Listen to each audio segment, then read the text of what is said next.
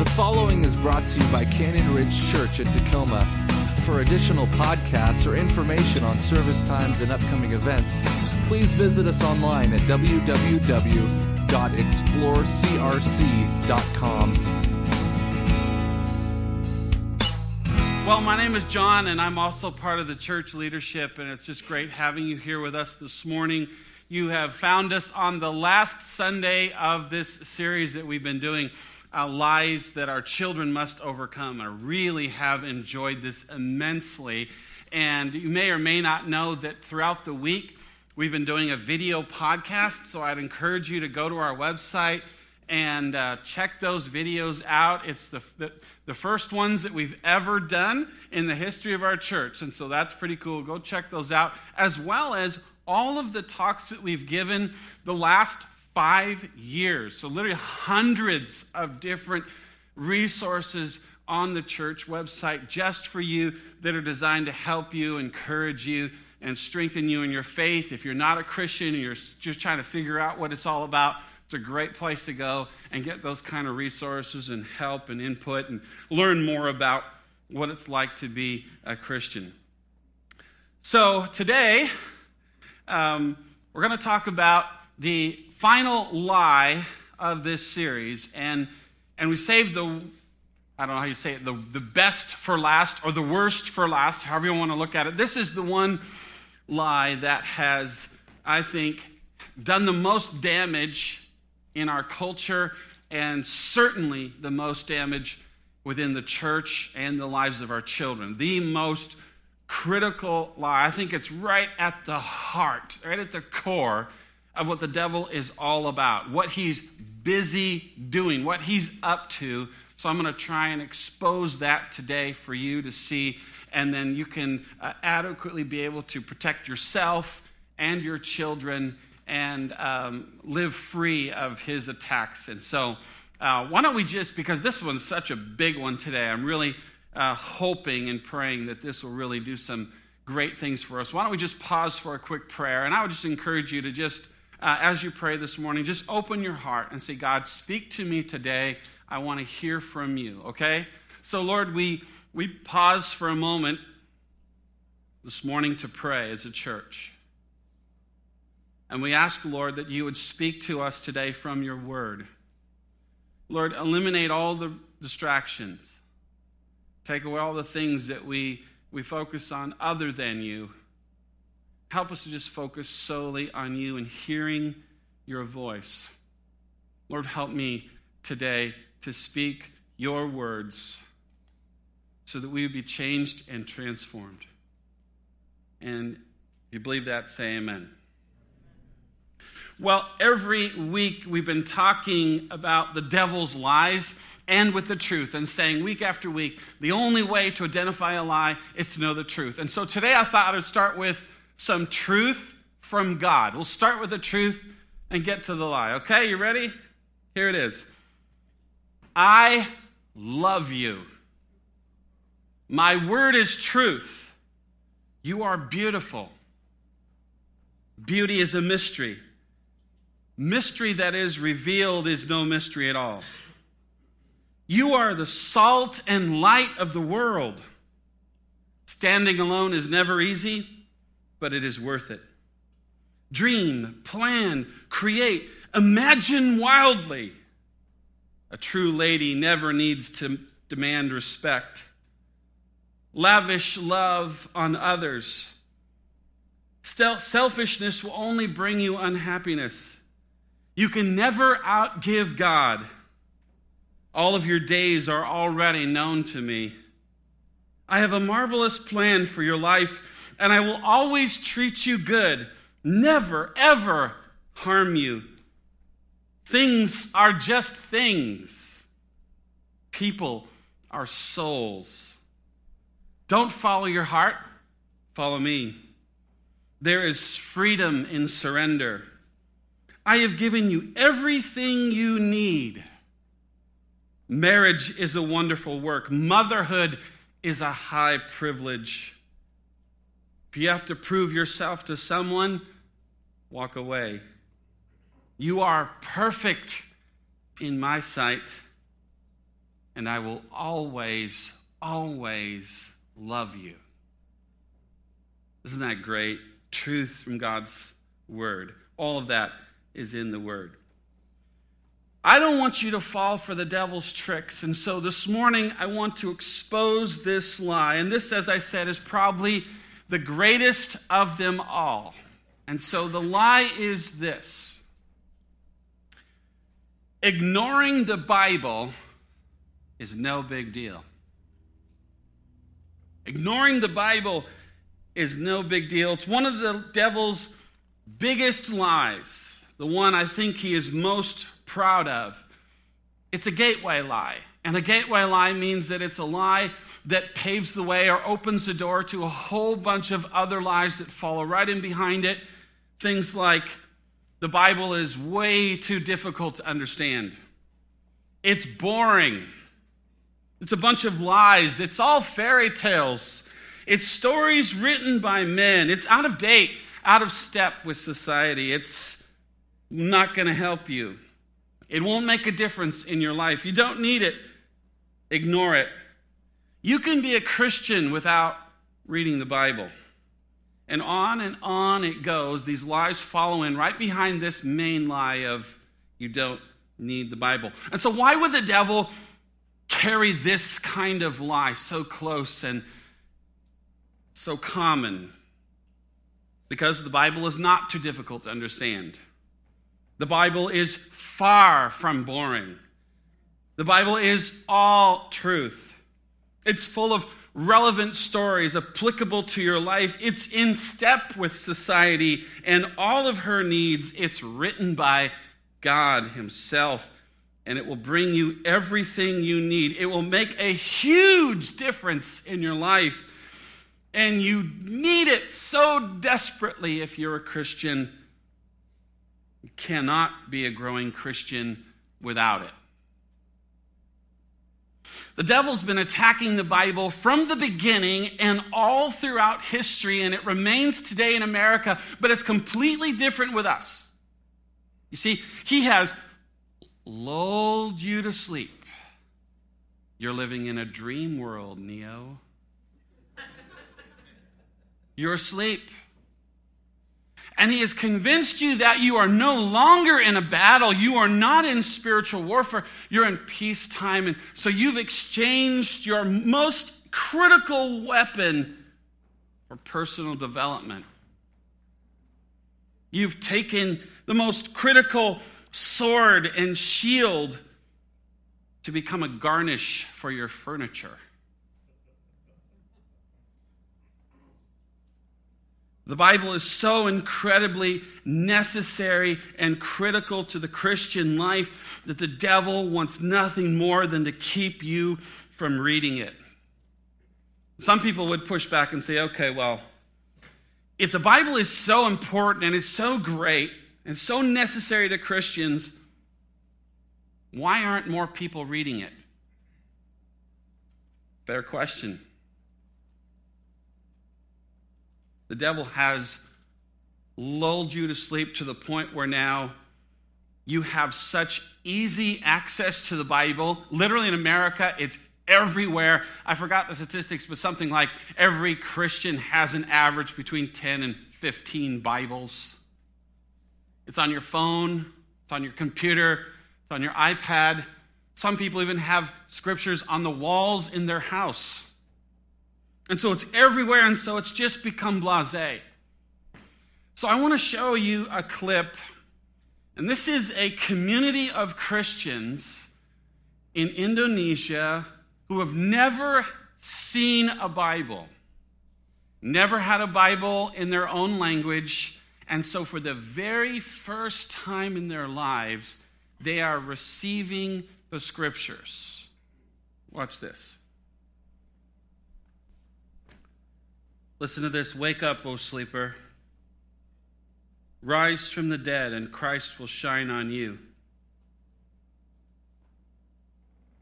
The hand of the Lord was on me, and he brought me out by the Spirit of the Lord and set me in the middle of the valley. It was full of bones.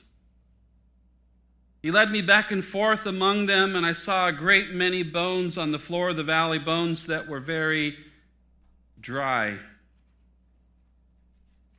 He asked me, Son of man, can these bones live? And I said, Sovereign Lord, only you know. Then he said to me, Prophesy to these bones and say to them, Dry bones, hear the word of the Lord. This is what the sovereign Lord says to these bones I will make breath enter you, and you will come to life. I will attach tendons to you and make flesh come upon you and cover you with skin, and I will put breath in you, and you will come to life, and you will know that I am the Lord. So I prophesied as I was commanded, commanded as I was prophesying, there was a noise, a rattling sound. The bones came together, bone to bone. I looked, and tendons and flesh appeared on them, and skin covered them, but there was no breath in them. Then he said to me, Prophesy to the breath. Prophesy, Son of Man, and say to it, This is what the sovereign Lord says Come, breathe from the four winds, and breathe into these slain that they may live. So I prophesied as he commanded me, and I breathed into them they came to life and stood up on their feet, a vast army. And then he said to me, Son of man, these bones are the people of God. They say, Our bones are dried up, and our hope is gone, and we are cut off. Therefore, prophesy to them and say, This is what the sovereign Lord says, My people. I am going to open up your graves and bring you up from them. I will bring you back from the land of Israel. Then you, my people, will know that I am the Lord. When I open your graves and bring you up from them, I will put my spirit in you, and you will live. I will settle you in your own land, and then you will know that I, the Lord, have spoken, and I have done it, declares the Lord. I believe God is doing a new thing in you today.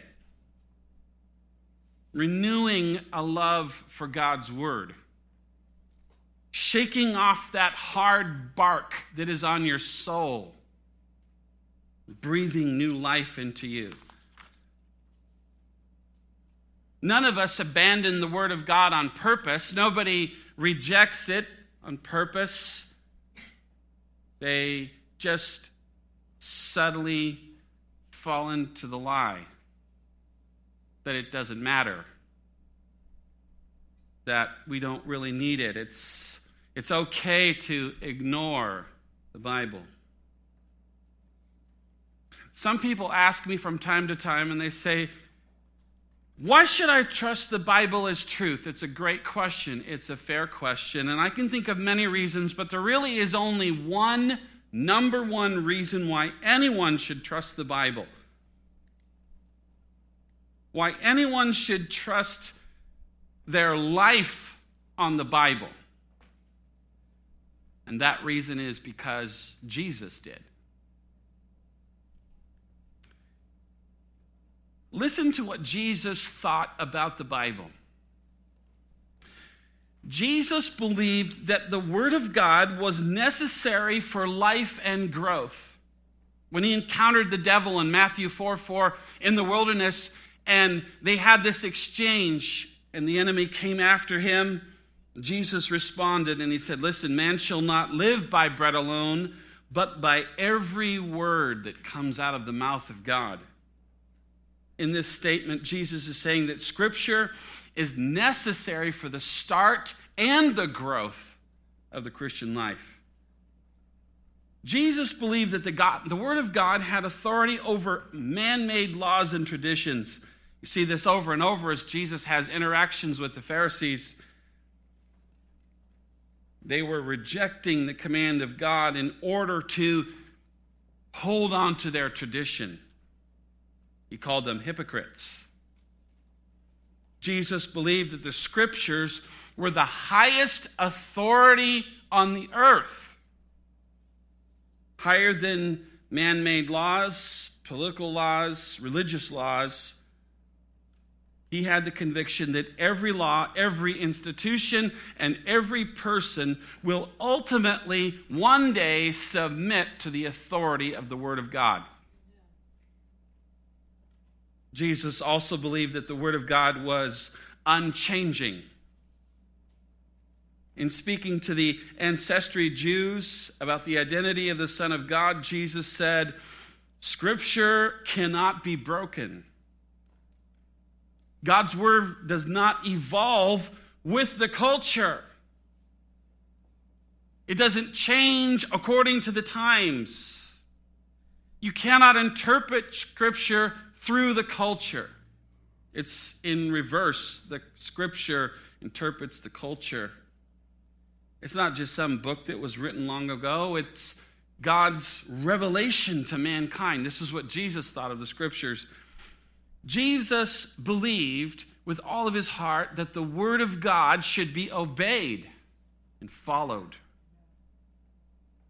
He said, If you keep my commandments, then you will abide in my love, just as I have kept my Father's commandments.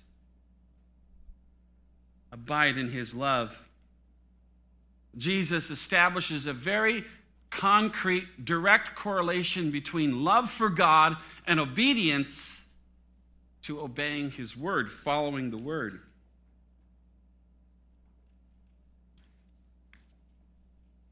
He believed the word of God was good, it was truth, it should be obeyed, it was necessary, it was vital to life.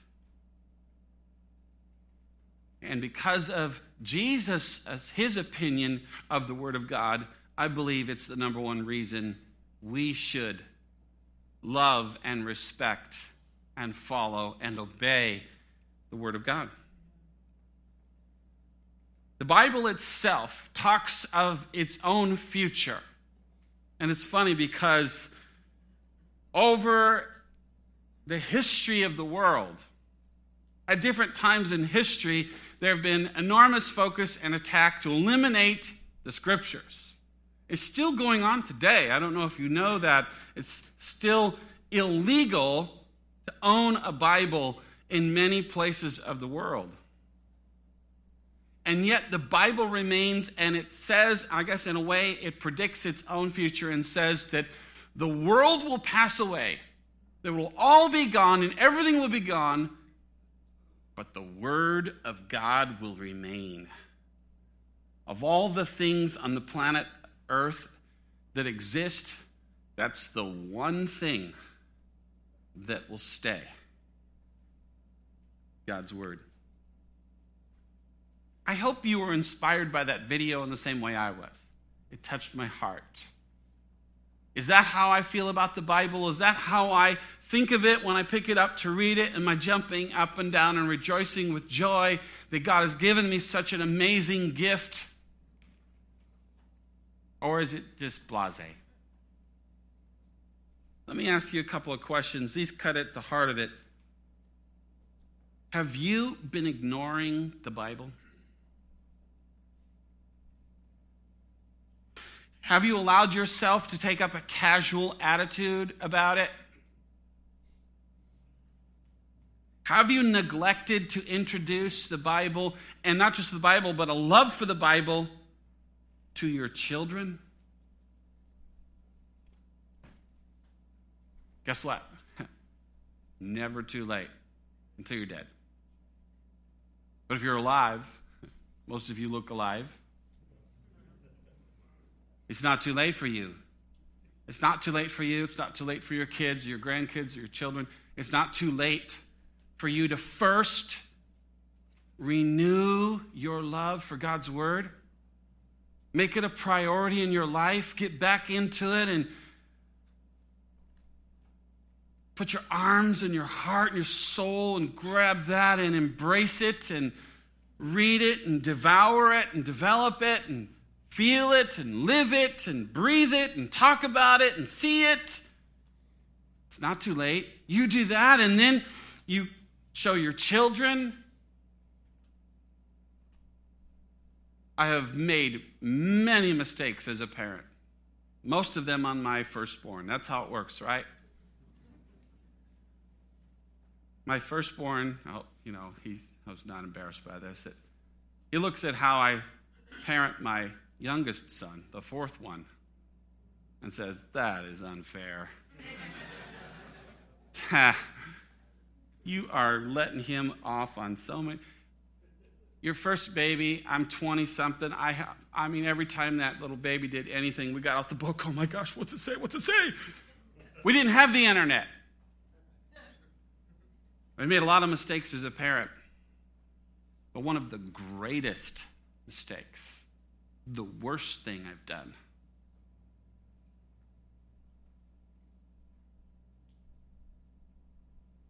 is not to teach my children to have a love for the scriptures.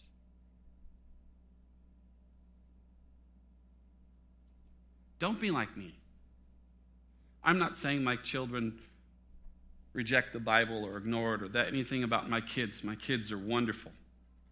It's about me. It's my job.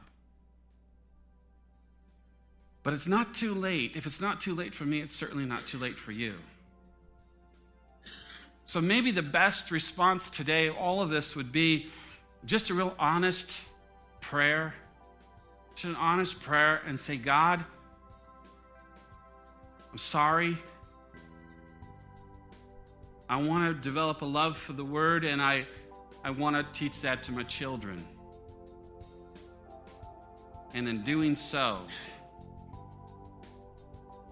we will change the world literally change the world.